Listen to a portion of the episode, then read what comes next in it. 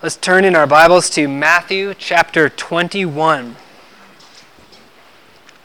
Matthew chapter 21. We're going to read from verse 17 to 32. Verse 17. And Jesus left them and went out of the city into Bethany, and he lodged there. Now in the morning, as he returned into the city, he was hungry. And when he saw a fig tree in the way, he came to it and found nothing thereon but leaves only. And he said to it, Let no fruit grow on you henceforth forever. And presently the fig tree withered away. And when the disciples saw it, they marveled, saying, How soon is the fig tree withered away? Jesus answered and said to them, Truly I say unto you, if you have faith and doubt not, you shall not only do this which is done to the fig tree, but also if you shall say unto this mountain, be thou removed and be thou cast into the sea, it shall be done. And all things, whatsoever you shall ask in prayer, believing, you shall receive. And when he was come into the temple, the chief priests and the elders of the people came unto him as he was teaching, and said, By what authority do you these things? And who gave you this authority? Jesus answered and said unto them, I will also ask you one thing which if you tell me, I in likewise will tell you by what authority I do these things. The baptism of John, from where was it? From heaven or from men? And they reason with themselves, saying, If we shall say from heaven, he will say unto us, Why did you not then believe him? But if we shall say of men, we are afraid of the people, for all hold John as a prophet. And they answered Jesus and said, We cannot tell. And he said unto them, Neither will I tell you by what authority I do these things. but what do you think? A certain man had two sons. And he came to the first and said, Son, go work today in my vineyard. And he answered and said, I will not.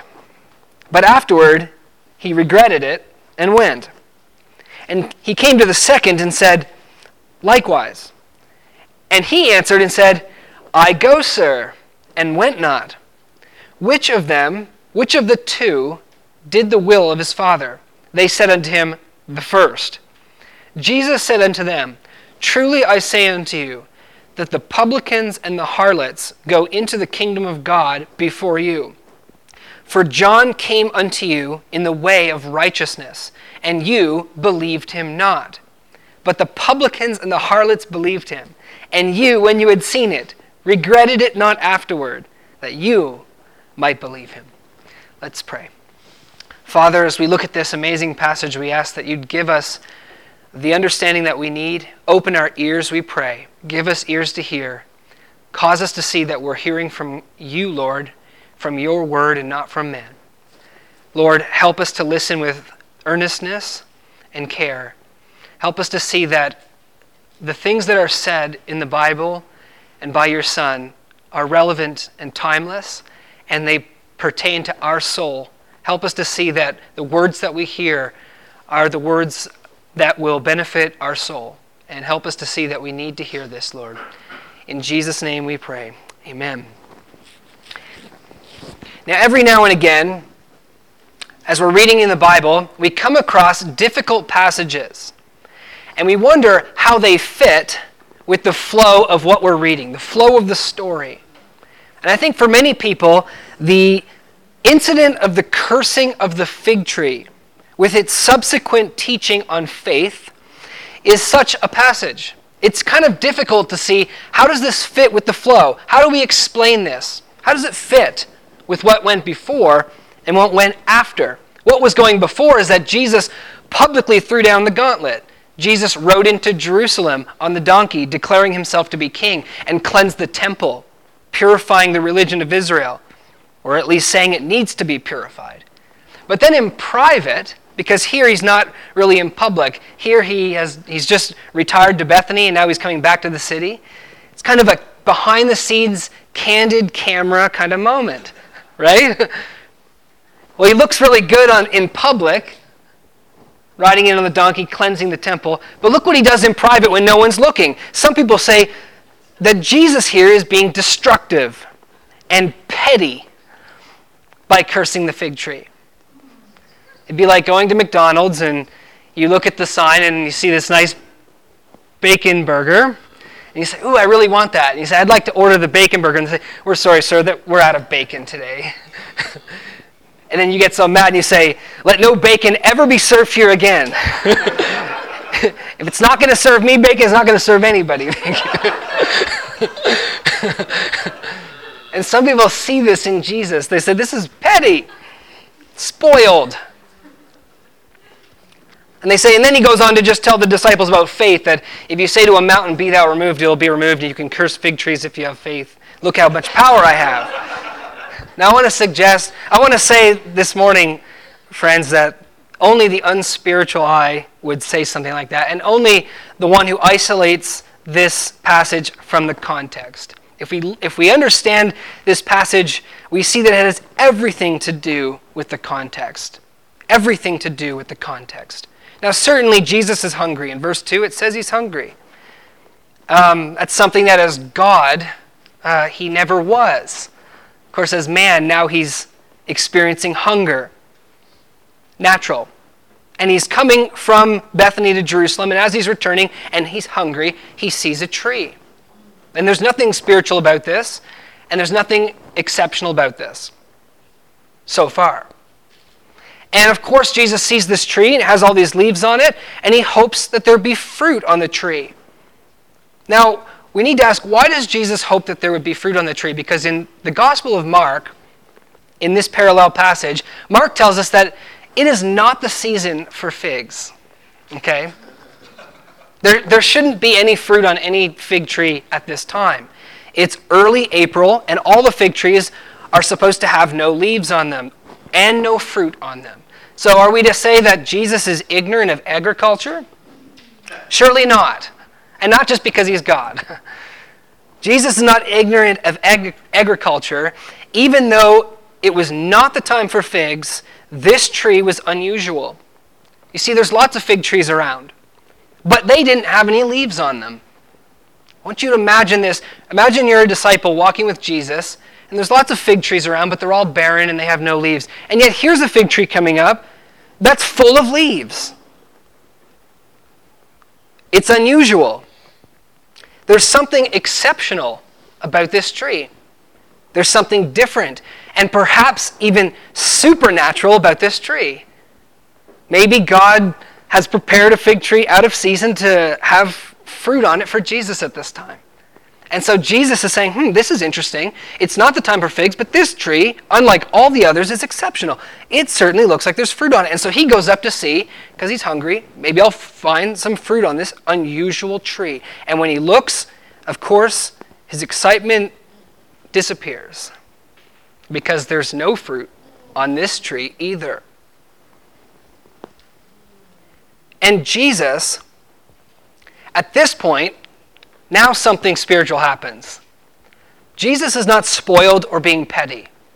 That's not in the character of Jesus or of God. But what happens in that exact moment is what goes from something very mundane, a hungry man thinking, oh, maybe there's some fruit on this tree, and when he sees that there isn't, all of a sudden, Jesus instantly sees a spiritual lesson in this. He sees a spiritual lesson in this tree as Jesus is a spiritual man, is always thinking like that. And this brings me to the first point of three in this message this morning. The first point I'd like to make is this, and it's the spiritual lesson that Jesus saw. Some people, like this fig tree, appear to be righteous, but in actuality, they are not. Some people, like the fig tree, appear to be righteous. They appear to be one thing, but in actuality, they are not. They are leafy, but they are not fruity. They appear to be exceptional. They appear to be different than everybody else. In fact, they take pride in that. And they say, Look at me. I'm different. I'm exceptional. I'm righteous. Now, the Lord, of course, knows they're not. And the Lord hates this. And so the Lord, seeing this parallel, Jesus curses the fig tree as a spiritual lesson. And we're not to read too much into his words, let no fruit grow on thee henceforth forever. It's simply a curse. He curses the fig tree. And the scripture tells us that the fig tree was instantly withered up to the shock of those who were around Jesus, his disciples. This is not destructive. This is reminiscent of how the Lord cursed the earth. If you remember in the book of Genesis, when Adam and Eve ate from the tree in disobedience to God, the tree that he said was off limits, and they ate from it in willful rebellion against God, and God, for that sin, cursed the earth. Things are cursed because of sin, and things are cursed because God curses it because of sin. That's the punishment that sin deserves. J.C. Ryle says this So long as a man is content with the mere leaves of religion, with a name to live though he is dead, and a form of godliness without the power, so long his soul is in great peril. And here I want to issue a warning. And Jesus is issuing a warning. And it's a warning to each of us. If he did this to the tree that appeared to be one thing, and upon closer examination was not what it appeared to be, how much more will God do this to a man? And he could do this at any time. Right? At any time. If you walk around in this life and you pretend that you're exceptional and you pretend that you're different and you pretend that you're righteous and you look really leafy and you act really leafy, but you actually aren't righteous and you actually aren't what you claim to be, and God knows this, right? Then you need to be warned that at any time God could curse you and wither you up just like that. And if he doesn't, it's only his patience. It's not because God's buying into your little lie. Warning to all those pretenders. So one might ask, okay, but why is this next part, verse 21 and 22 here, about the teaching on faith? That doesn't, how does that fit with this spiritual lesson on the cursing of the fig tree as a, as a spiritual lesson of how God can curse men who fake it? Well, the answer is it doesn't fit.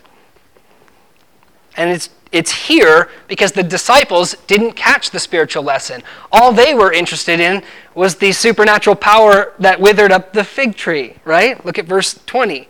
When the disciples saw it, they marveled and said, Whoa, look at what happened to that fig tree, Jesus. That's amazing. you know? The point is, 21 and 22 is a detour. It doesn't fit with the context. It has to do with the fact the disciples didn't get it. And so, for that reason, in the sermon, there'll be a little detour. The teaching here that's given is Jesus explaining to the disciples how things like this can happen. Jesus' point here is that we should not doubt that God can do what is naturally or humanly impossible, right? We should not doubt that God can do what is naturally or humanly impossible. He's essentially repeating what he has already said in chapter 17 to the disciples. And the issue here is not is not simply faith. When, whenever the Bible talks about faith, it's not talking about faith in isolation. It's not just talking about your faith in and of itself. It's always talking about the object of your faith. The object of your faith is always in view. In fact, Mark brings this out even more clearly in this very parallel passage. Jesus starts this little teaching detour by saying, Have faith in God. In Matthew, faith here is connected with prayer in verse 22. Verse 22 says, All things, whatever you shall ask in prayer, believing you shall receive. So you see, this isn't just about having faith. It's not just about locking yourself in a closet and, and working up the faith to move mountains. It's about who you are believing in. Do you believe that God can do things like this? Or do you doubt that God can do what is naturally, humanly impossible? This is about this is a relational thing. This is about your trust in God. This is not about Star Wars, your ability to move things because there's some magic in the air that if you just had faith you could tap into. This is about relationship and trusting God. As R.T. France rightly points out, faith is always in Matthew, not a quality of the one praying, but a relationship of practical trust with the one to whom prayer is offered. So the question here in our little detour is do you believe that God can do all things? Do you believe God can wither up fig trees? Do you believe God can move mountains into the sea? Do you believe God can heal the sick? Do you believe God can do what's humanly impossible? That's Jesus' main point. And I think that for you and for me, our doubt in this issue lies not in that we think that God can't do stuff like that, right? How many of you think that God cannot move mountains and throw them into the sea? Nobody? How many of you think that God is not able to wither up fig trees? That's not usually where our doubt lies, not in his ability. Our doubt usually lies is uh, in his willingness to do that, right? We, we doubt whether he will do it. Will God throw a mountain into the sea if I believe that he will? Or if I ask him to do it in prayer? And there's two reasons why we doubt God's willingness. Two reasons why we doubt his willingness when we pray to him. One, we doubt whether it is his will or not. So if I ask if I'm asking God for something and I'm trusting God and I say, God, I believe you're able, I believe you can, I just don't know if this is what your will is. So I'm doubtful. The other reason is we doubt whether he listens to us. Right? Because maybe you know it's his will for some reason. Maybe you're reading the Bible and you know it's his will but you doubt whether he's listening to you. You doubt whether he cares about you. Certainly, elsewhere in the Bible, we're taught to pray according to the will of God. One verse says, You have not because you ask not, but you also have not because what you ask for is not in accordance with the will of God. So, certainly, brothers and sisters, when we pray to God in trust to God, believing that He's able to do all things, we need to make sure that what we're asking is according to His will, right? So, please kill Steve is not an appropriate prayer.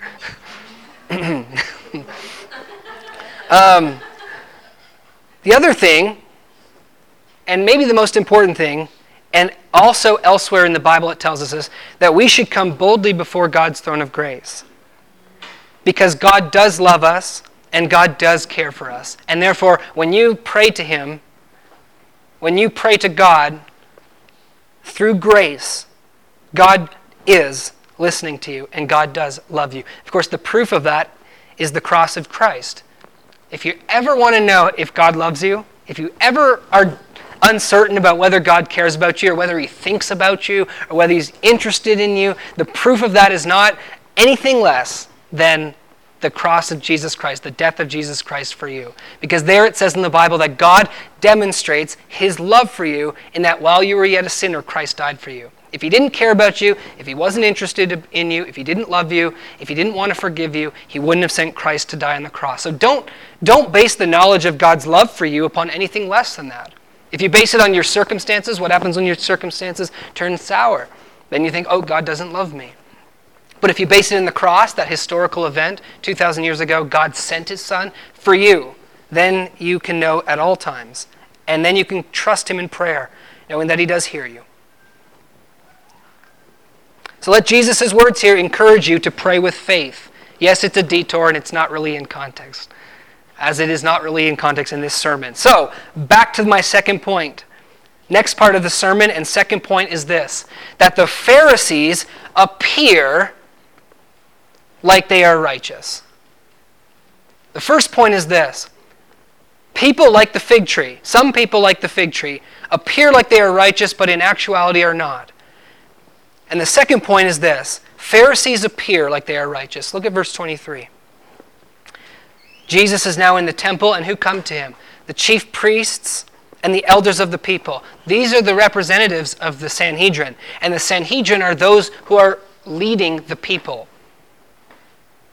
They're the ones who are ruling and governing Israel.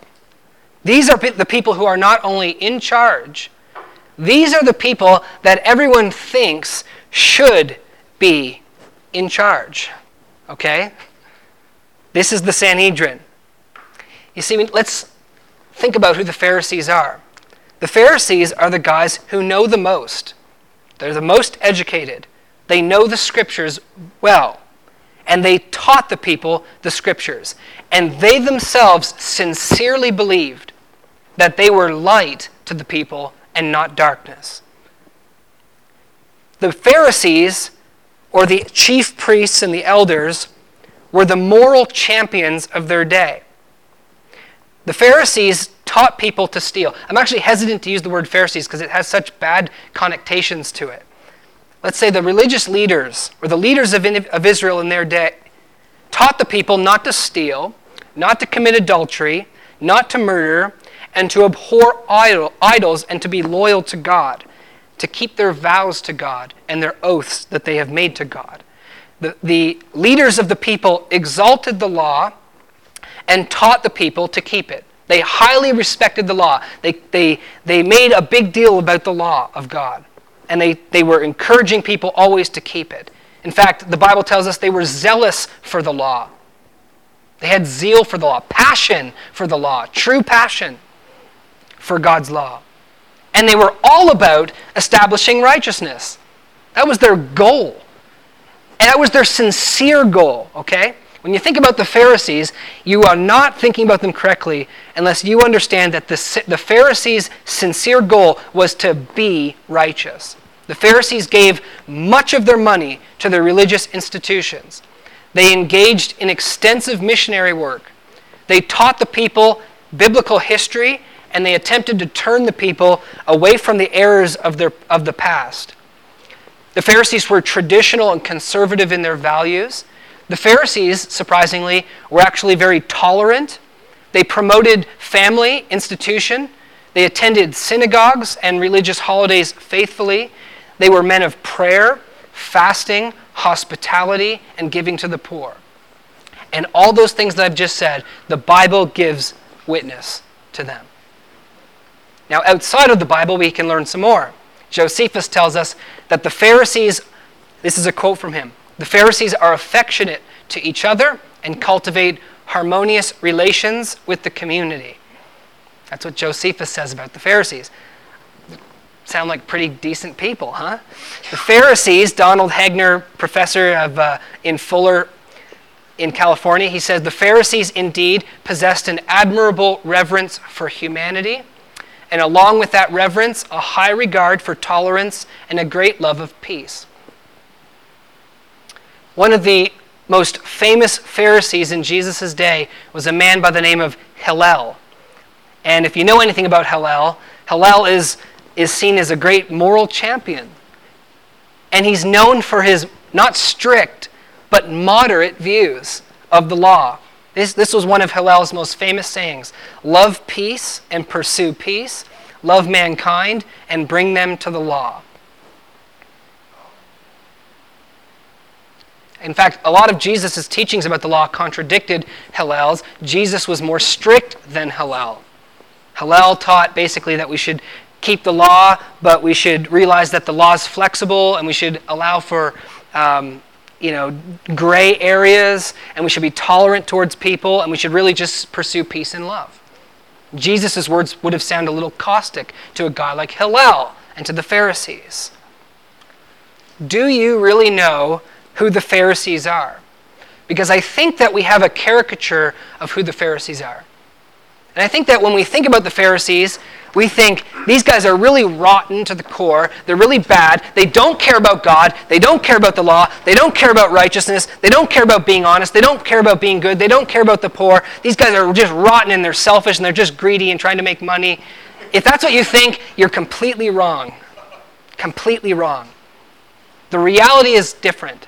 In fact, the Pharisees, even today, by the Jewish people, are seen as heroes. It's interesting that as Christians, we think of the Pharisees as disgusting tyrants, and as and if you were to walk across the street to the synagogue and ask a Jew, what do you think about the Perushim in the first century? They'd say, these guys were awesome. In fact, I would, I would guess that if we had a time machine and you were to step into the time machine and go back into time to Jesus' day, and you were to say, okay, where's the Pharisees? You would have, probably have a very hard time locating them with your caricature. And someone would say, oh, it's that guy you were just talking to. And you really, what? That guy's a Pharisee? Pharisee is a bad, bad word these days. It wasn't a bad word then. It isn't a bad word to a Jew. In fact, the only reason we think the Pharisees are bad is because of what Jesus said about them. By about what others said about them. And if we look carefully at what they do in the Bible, they don't seem that bad. They're only bad because of what Jesus said about them. And I think most people who think they hate the Pharisees would actually love the Pharisees because they are themselves Pharisees. Do you want to know who the Pharisees are today? Who are the Pharisees today? I'll tell you who they are because it's the same today as it was back then. The Pharisees are the people that everybody except those obnoxious Christians say are the good guys, just as it was in the first century. Everybody says today that the Pharisees are the good guys, just as it was in the first century. So, in a nutshell, the Pharisees are the good guys today. Those are the modern day Pharisees. Do you know what I mean by the good guys? The guys that the world thinks are really good, the guys that the world looks up to and says, these are the moral champions, these are the guys who are for conservative values, traditional values, being good people, honoring your father and mother, not committing adultery, not stealing, honoring God, turning away from the errors of the past, being hospitable, giving the, the people that everyone thinks are great. The good guys are the Pharisees today. See, you can believe in all those things about being good, about not stealing, about not committing adultery. You can even be not just believe them, but you can seek to practice those things. You can be zealous for the law, you can be zealous for religion, you can be a man of prayer, you can be all about peace and love and tolerance and know practically nothing about the message of Jesus. Right? In fact, not only can you know practically nothing, you can outright reject the message of Jesus and be all those things. You can outright reject it. And what's most interesting is that the Pharisees, God has placed the Pharisees, when we come into the, to the Bible, God has placed the Pharisees front and center. They are the main antagonists in the story of Jesus, and God is warning us about them. The good guys. God says, when you come to Jesus in the story of Jesus, his main opponents, the main enemy of Jesus, are the good guys. And God is saying, watch out for the good guys. They're the real Pharisees, they're the real bad guys. It's actually not about the bad guys versus the good guys.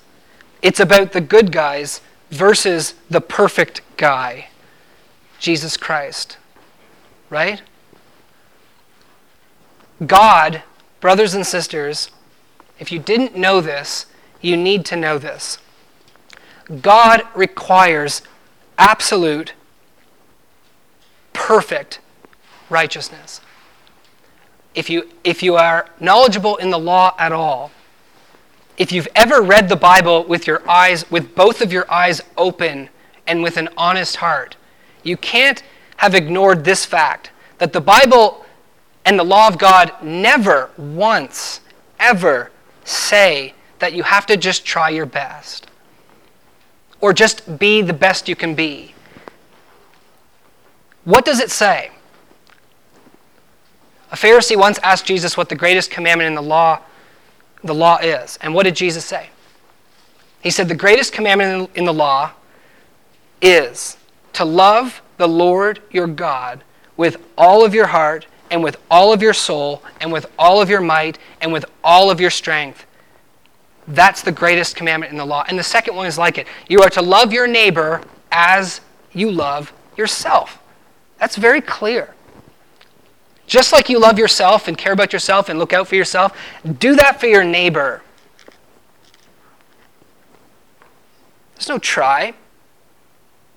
The best that good guys can say is try remember reading a book, I won't tell you what it was, but it was written by someone that this world thinks is really good, like a moral champion of this world.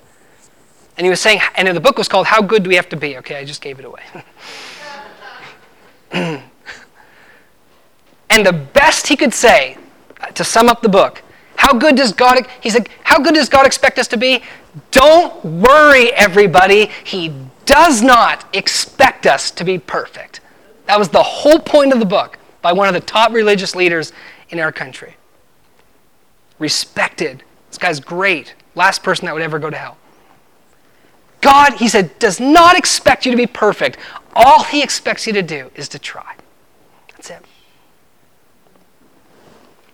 You see, the good guys don't say they're perfect, right? The good guys don't say they're perfect. They just say that God doesn't expect perfection, and therefore I'm good and I pass, right?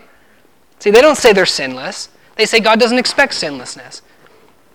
And so, since God doesn't expect sinlessness, and since God doesn't expect perfection, and really God's standard is not as high as it seems to be in the law, therefore I pass and I'm a good person. Right? That's why they can say they're good. That's why they can say they're righteous. And that's why they can say, in their pride, that they're different or that they're exceptional exceptional and that they're not like everyone else. Because one thing that the good guys like to do, even though they like to lower the standard, they like to also say that there are people who are not meeting that load standard, right? they like to say that, oh, I'm not perfect, but God doesn't expect perfection. He just expects you to try. And I'm trying, but this person's not. I'm different than everybody else. I'm exceptional. I'm righteous. This guy's not righteous because he's not trying. They love it. It's about pride. And you see, if that's the way God was, and God be praised that He's not that way. Because if that's the way that God is, if, if He's not really a God who cares about perfect righteousness, and if He's not really a God who cares about loving God with all the heart and loving your neighbors yourself, and all He cares about is that you try your best, and He lowers the standard so that you can get in if you just try, then we're going to have a heaven that's full of self righteous, proud people. And it's not going to be about God and His grace. And most of all, it's not going to be about the cross of Jesus Christ. Paul said if righteousness could come by keeping the commandments, Jesus died for what? Nothing. You don't need Jesus in a, in a scenario like that, in a world like that. If God's standard is lowered and the Pharisees are saying you just have to try and they're the ones doing it, what do you need Jesus for? Thank you, Jesus. You can go home now. We don't need your blood. We don't need your cross. We don't need your thorns. We don't need the whips. We are fine without you because we are righteous. Because God doesn't expect perfection. And heaven will be filled with self righteous people, arrogant, proud people who look down on others and judge others, and there will be no Lamb of God to be praised in heaven. Which brings me to my third point. The Pharisees appear righteous, but in actuality, they are not. And God does not want us to be deceived by these deceivers.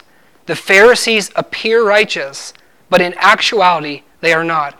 Certainly in verse 23, their question to Jesus sounds pious, and it sounds like they're concerned for religion and for truth, but it's not true.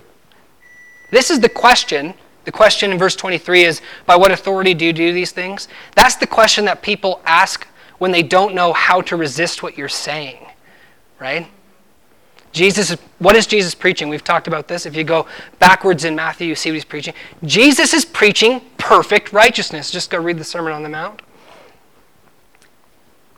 Jesus is preaching perfect righteousness. Jesus is saying you have to be completely righteous in order to enter the kingdom of God. If your eye causes you to sin, you cut it out, because if your eye causes you to sin and you don't cut it out, you're going to go to hell. That's what Jesus said. Jesus said, if you look with lust, you commit adultery in your heart. If you don't cut your eye out, you're going to go to hell. Perfect righteousness. Be perfect as your heavenly Father is perfect. Unless your righteousness exceeds that of the scribes and the Pharisees, you won't enter the kingdom of heaven. You got to be perfect. That's Jesus' teaching. And good guys don't know how to resist this teaching. They don't know. And so, because they don't know, all they can try to do is silence this kind of preaching. Because good guys can't oppose what true preachers of righteousness are saying, they try to oppose that you are saying it. You don't have the authority to say these things. Where's your badge? Right? They don't, they don't know how to deal with what you're saying, so they just try to silence him, silence his preaching of righteousness. Because his preaching of righteousness is going to make us look bad and like everybody else. Jesus shows that they're a bunch of cowards. Good guys are afraid to be honest, right? Good guys are afraid to be honest. People that think they're good and that think that God only requires you to try and they think that they're better than others, they don't like to be honest and actually look at what the scriptures really say. They'll read the Bible superficially, quickly, ignoring the most important words. They don't like to be honest. And Jesus exposes them by his question. Jesus says, All right, I'll ask you a question, and uh, if you answer my question, I'll answer yours. And he shows that they were not sincere, they were not truthful, they were not pious. They just were trying to silence him. Jesus says, The baptism of John, was it from heaven or from man? And as we saw, you know how they reasoned about it. If we say it's from heaven, then he'll ask, Why didn't we believe him? If we say it's from man, the people will be mad at us and we don't want to go down that road, so we'll just say we don't know. And Jesus doesn't say, I don't know either. Jesus says, I won't tell you either. Right? Neither will I tell you, you hypocrites, cowards liking to hide behind your fig leaves and pretend you're good when you're just like everybody else. Christ's authority came from God. Good guys like man made authority because man made authority is easy to control and you can silence people who preach true righteousness, right? Jesus then goes on to share three parables that we're going to look at um, in the following weeks. We're going to look at the first one this morning. He goes on to give three parables that are directly addressed to the Pharisees to expose them for what they actually are, to show them that what they appear is not what they actually are, and what God thinks about them. The first parable, the parable of the two sons. A man comes to one son and says, Son, Go work in my vineyard. And what does the first son say? I will not. Actually, I will not is, is more like this I don't want to. That's what basically the son says. I don't want to. And so he, do, he doesn't. Of course, later he goes. Contrast in verse 30 what the second son says. Look how polite and respectful the second son says. What he says is, and contrast it with the rudeness of the first. The rudeness, the first guy doesn't take, doesn't make any pretenses, does he? He says, I don't want to. Truth. He spoke truth. The second guy says, I go, sir. Kurios, Lord. Master, I will do it, Master. I'm your man, Lord.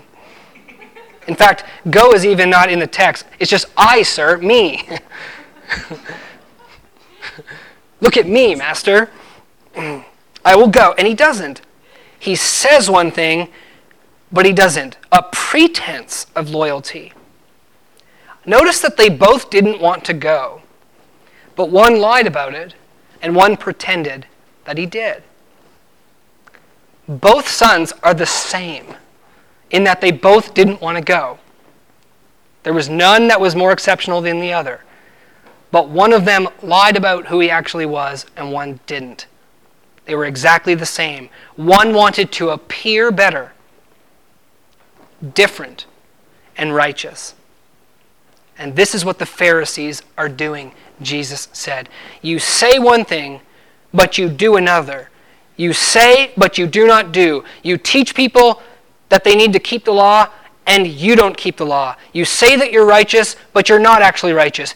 You're self righteous, and that's no righteousness at all. All self righteous people are like this. They say and they don't do because none of them actually obey. Is there anyone here in this room who obeys the law of God? Who loves the Lord their God with all of their heart, and who loves their neighbor as they love themselves? Anyone? Is there anyone in this city, do you think, who loves God with all their heart and their neighbor as themselves? Now, the Bible teaches us that if you do that, then you do everything. You would never sin. Sin is a violation of the law. But those two commandments are the summation of the law. So if you keep those, you're not a sinner. Do you think there's anyone in this city who keeps the law? Is there anyone in this country, do you think, that keeps the law? Who doesn't sin now? No sin. How about in this world? Is there anyone in this world who keeps the law and doesn't sin? No, Solomon said, There's not a righteous man in this world who does good and does not sin. What Solomon the wise said. There's not a righteous man who does good and doesn't sin. To be righteous, you need to do good and not sin. If you don't if you sin, then you're not doing good, and if you're not doing good, you're not righteous. Now, how many people, I hope there's not, but there, is there anyone in this room who, even though you don't keep the law, you say you're a good person? You, you, don't, you sin and you don't love God with all your heart. You don't love your neighbor as yourself, but you walk around with leaves. And you say, I'm righteous because God doesn't expect perfection. Therefore, I'm better than those people who are unrighteous.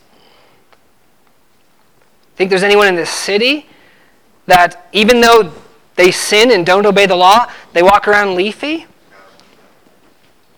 How about in this, in this country, in this world? This world is full of Pharisees.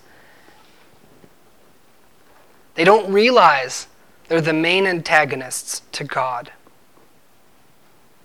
They don't realize that it's this that is their big sin. They don't realize that it's this that's keeping them out of the kingdom of heaven. They don't realize that it's this that brings down the severest rebukes from Christ. It's one thing to be a sinner. It's another thing to be a sinner who pretends he's not, right? God knows you're a sinner. Don't pretend that you're not. And by being a sinner, I don't mean like the good guys would say, well, I'm not perfect, but he doesn't expect perfection. God knows you're a sinner. He does expect perfection, and you're not that. And you're unrighteous. Just admit it. A hypocrite is someone who is a sinner and pretends he's not. So, do you want to know how to not be a Pharisee? Do you want to know how to not be a fig tree with leaves that has no fruit on it? Just confess that you're like everybody else. Just confess that you're unrighteous. Just confess that you're a sinner. Just stop judging people. Stop saying that I'm better than other people. Stop saying that God requires less than perfection, and you'll have no problem. You will not be a fig tree with nothing but leaves on it. You will not be a Pharisee. And in verse 31 and 32, we see the opposite of the Pharisee. The publicans, which were the tax collectors, and the harlots. To the Pharisees, these were the worst kind of people. In fact, you're not supposed to eat with people like this. Now, the kingdom of God everywhere is called is described as a feast, so God obviously wants to eat with these people the, the publicans and the harlots who made no pretenses of being righteous, Jesus says, here are getting saved. And it's not because they stop sinning and so now they become Pharisees, because no one stops sinning. It's because, as it says here in verse 32, they believed in John's message, which is the way of righteousness. Because, brothers and sisters, the Bible everywhere teaches us that there is a true way to actually be righteous. I don't want to communicate in this sermon that there is no way to be actually righteous, but I do want to say this. There, according to the Bible, there is absolutely no way to be absolutely righteous by obeying the law. You cannot ever be fruity in the sight of God by obeying the law. Impossible. Because the law requires perfection, and you as a sinner will never give that because you're a sinner and because you're selfish, because you're wicked, basically because you don't love God and you don't love your neighbor, which is what it requires. But there is a true way of being righteous, and this is the way that John preached. For it says here that John came in the way of righteousness. Interesting that the Pharisees thought they were all about righteousness, but they weren't. John came in the way of righteousness, not you guys. John came and preached the truth about righteousness. John pr- preached that righteousness meant absolute perfection. John preached that that's what God required. John preached against the Pharisees' hypocrisy. And John gave hope to the harlots and the publicans because John pointed his finger toward the Lamb of God who takes away the sin of the world. Who takes away the sin, your sin? You or the Lamb? John says, the Lamb. The Pharisees said, you. You've got sin problem. The Pharisee says, look, you need to deal with it. John says, you've got a sin problem, and so do they. And the Lamb of God who takes away the sin of the world is what will take care of your sin problem. And the Pharisees and the harlots, or excuse me, the publicans and the harlots, these sinners that the Pharisees look down on, they put their faith, their trust in God's grace for sinners. It's all about grace. The whole point of the Bible, it's all about Jesus' death on the cross for us sinners. I can't make this more clear. If we listen to what the Pharisees are saying, it's not about Jesus anymore. It's not about the cross. But if we listen to what John is saying, it's all about the cross. It's all about Jesus. Isaiah 53 says, All we like sheep have gone astray, and all of us have turned to our own way. That's everyone. And if you're acting like a Pharisee or a leafy tree, you're saying, No, not me. Or maybe I went astray at one time, but I'm back. I don't need the Lord to lay upon him the iniquity of us all. Maybe the iniquity of most, but not me. But the prophet Isaiah, summing up the whole point of the Bible, the Lord laid upon him the iniquity of us all. And by his stripes we are healed. And by his making intercession for transgressions in his death, we are justified or made righteous in the sight of God. And this is the whole point of the Bible that sinners who are guilty of breaking the law by putting their trust in Jesus Christ and his sacrificial death on the cross for them are, wow, suddenly righteous in God's sight because all their sins have been taken care of by Jesus. And God welcomes them into the kingdom of heaven as forgiven sinners, as sinners who have been washed clean, as we sang about in that song, their garments washed white in the blood of the Lamb their sin was as scarlet, and now it's as white as snow. Why? Because they stopped sinning and kept the commandments? No. But because the Lamb who was slain shed his blood for the remission of our sins, your sins. These aren't just the sins of the world blob out there. This is your sins. No matter how bad your sins may be, Jesus died on the cross for them. His blood is the only thing that can take care of them. And God did it because He loves you and wants to take care of it for you. Why don't you just put your trust in Him and stop pretending you're righteous when you're not? And say, God, I need you to save me. I'm a fig tree with no leaves. Please speak the word of blessing and heal me through the blood of your Son. What's so interesting is that the Pharisees, on the other hand, rejected John. Their pride would not allow them to hear this message. They don't want to be like everybody else. They don't want to go to a heaven where there's no pride.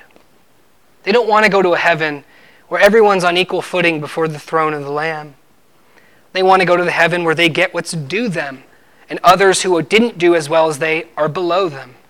Pride keeps them out of the kingdom of God because they won't believe the message of John. Think about these Pharisees who looked so good and thought they, they were so righteous, the good guys, seeing all these really bad guys in their sight going to John and getting baptized and believing in the message of the cross. Do you think they want to get in line with those guys? No way. What's interesting in Luke chapter 7, verse 30, Luke tells us exactly what John was preaching, and it says exactly what the Pharisees rejected in his message. This is quote out of the Bible. They rejected the counsel of God against themselves. Isn't that interesting? That means God spoke a word against them. God said, You are guilty, and they rejected that. They said, No. Maybe they sat on the shore that day and said, We're not saying we're perfect. We're just saying God doesn't require perfection. And in God's sight, I'm great. He's not, he doesn't have a word of counsel against me. John says he does. And you need the lamb. They should have seen what God was doing in that all these sinners, harlots and publicans, were coming to John and being saved from their sins.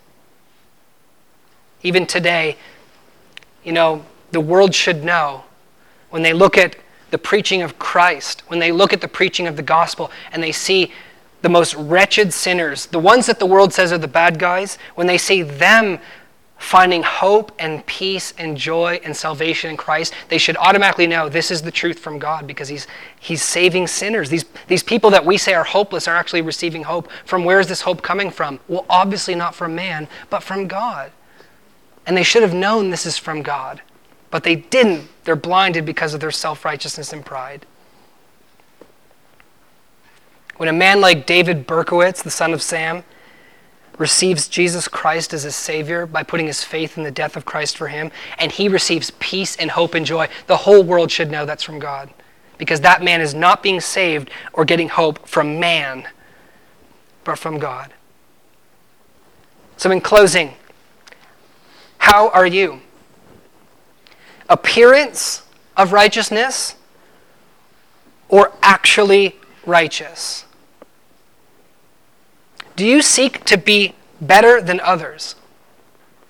Do you confide in that you think you're better than others? At least I'm not like Hitler. God will accept me. Do you pretend to be righteous? Are you leafy or are you fruity? Do you believe when God speaks his counsel against you, and he says it because he loves you, that there is no one who's righteous, not even one? Not even one. Not one. Nope, no one in this room is righteous in and of themselves. Do you believe when God says that about you? Do you believe that you're not different than anyone else? You're not exceptional, exceptional, you're not different, you're not righteous. You're just guilty. And God just loves you and sent his son to save you from your sins. Do you believe in the way of righteousness through faith in Jesus Christ? that He's all you need, and that it is all about Him, and it's not about you. And that heaven is all about the Lamb and His praises, not about you and your praises. Do you believe that He was made a curse on the cross on that tree for us so that we could be saved? Do you believe this? Is this what your faith is all about? The object of your faith? Is this what it's about? Or is it about you? Because it can only be one of the two. And I want to warn you if it's not about Christ and it's about you, then beware of the curse, because at any time and at any moment, God could curse you because he would just be giving you what you deserve. And that's what you've been asking for, isn't it?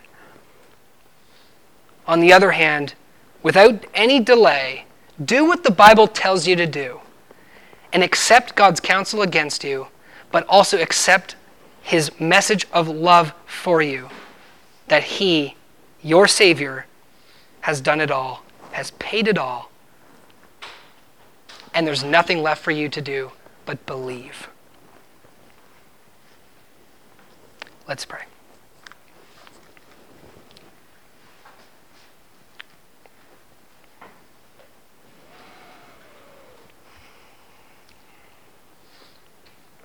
Father, we thank you for the message that you have for the world. And Lord, we thank you for your message of counsel against us, which maybe at first sounds harsh and cruel to hear that you're not a good person, that you deserve wrath. But God, we thank you that that is a message of love because that's the truth, and we're just the ones deluding ourselves. Thank you that you speak the truth to us so that we might be saved. Lord, help us to see this morning that this is not casual. This is a matter of eternal life or death. Help us to see that the words that you speak, you speak to our souls individually, timelessly, beckoning us to believe the truth, to stop pretending. Lord, I thank you for everyone here who has accepted your gift of righteousness through faith in the blood of Christ. I thank you for every one of my brothers and sisters here who is washed clean, not because of who they are, but because of who you are and what you've done.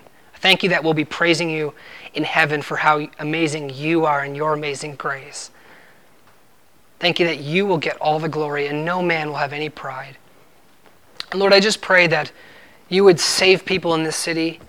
You would cause them, Lord, to wake up out of the delusion, Lord, of thinking that they're good and lowering the standards. Help them to see, God, that there is no hope in themselves and that it's just a lie. Help them to see that the devil is so tricky in his deceptions. And Lord, help them to see how much you love them and what you did for them and how it's so much greater than any one of us can even imagine. Thank you that we can take all of our joy, peace, and hope in you. Thank you for being our wonderful Savior. Lord, we just glorify you in the name of your Son, Jesus Christ. We pray. Amen.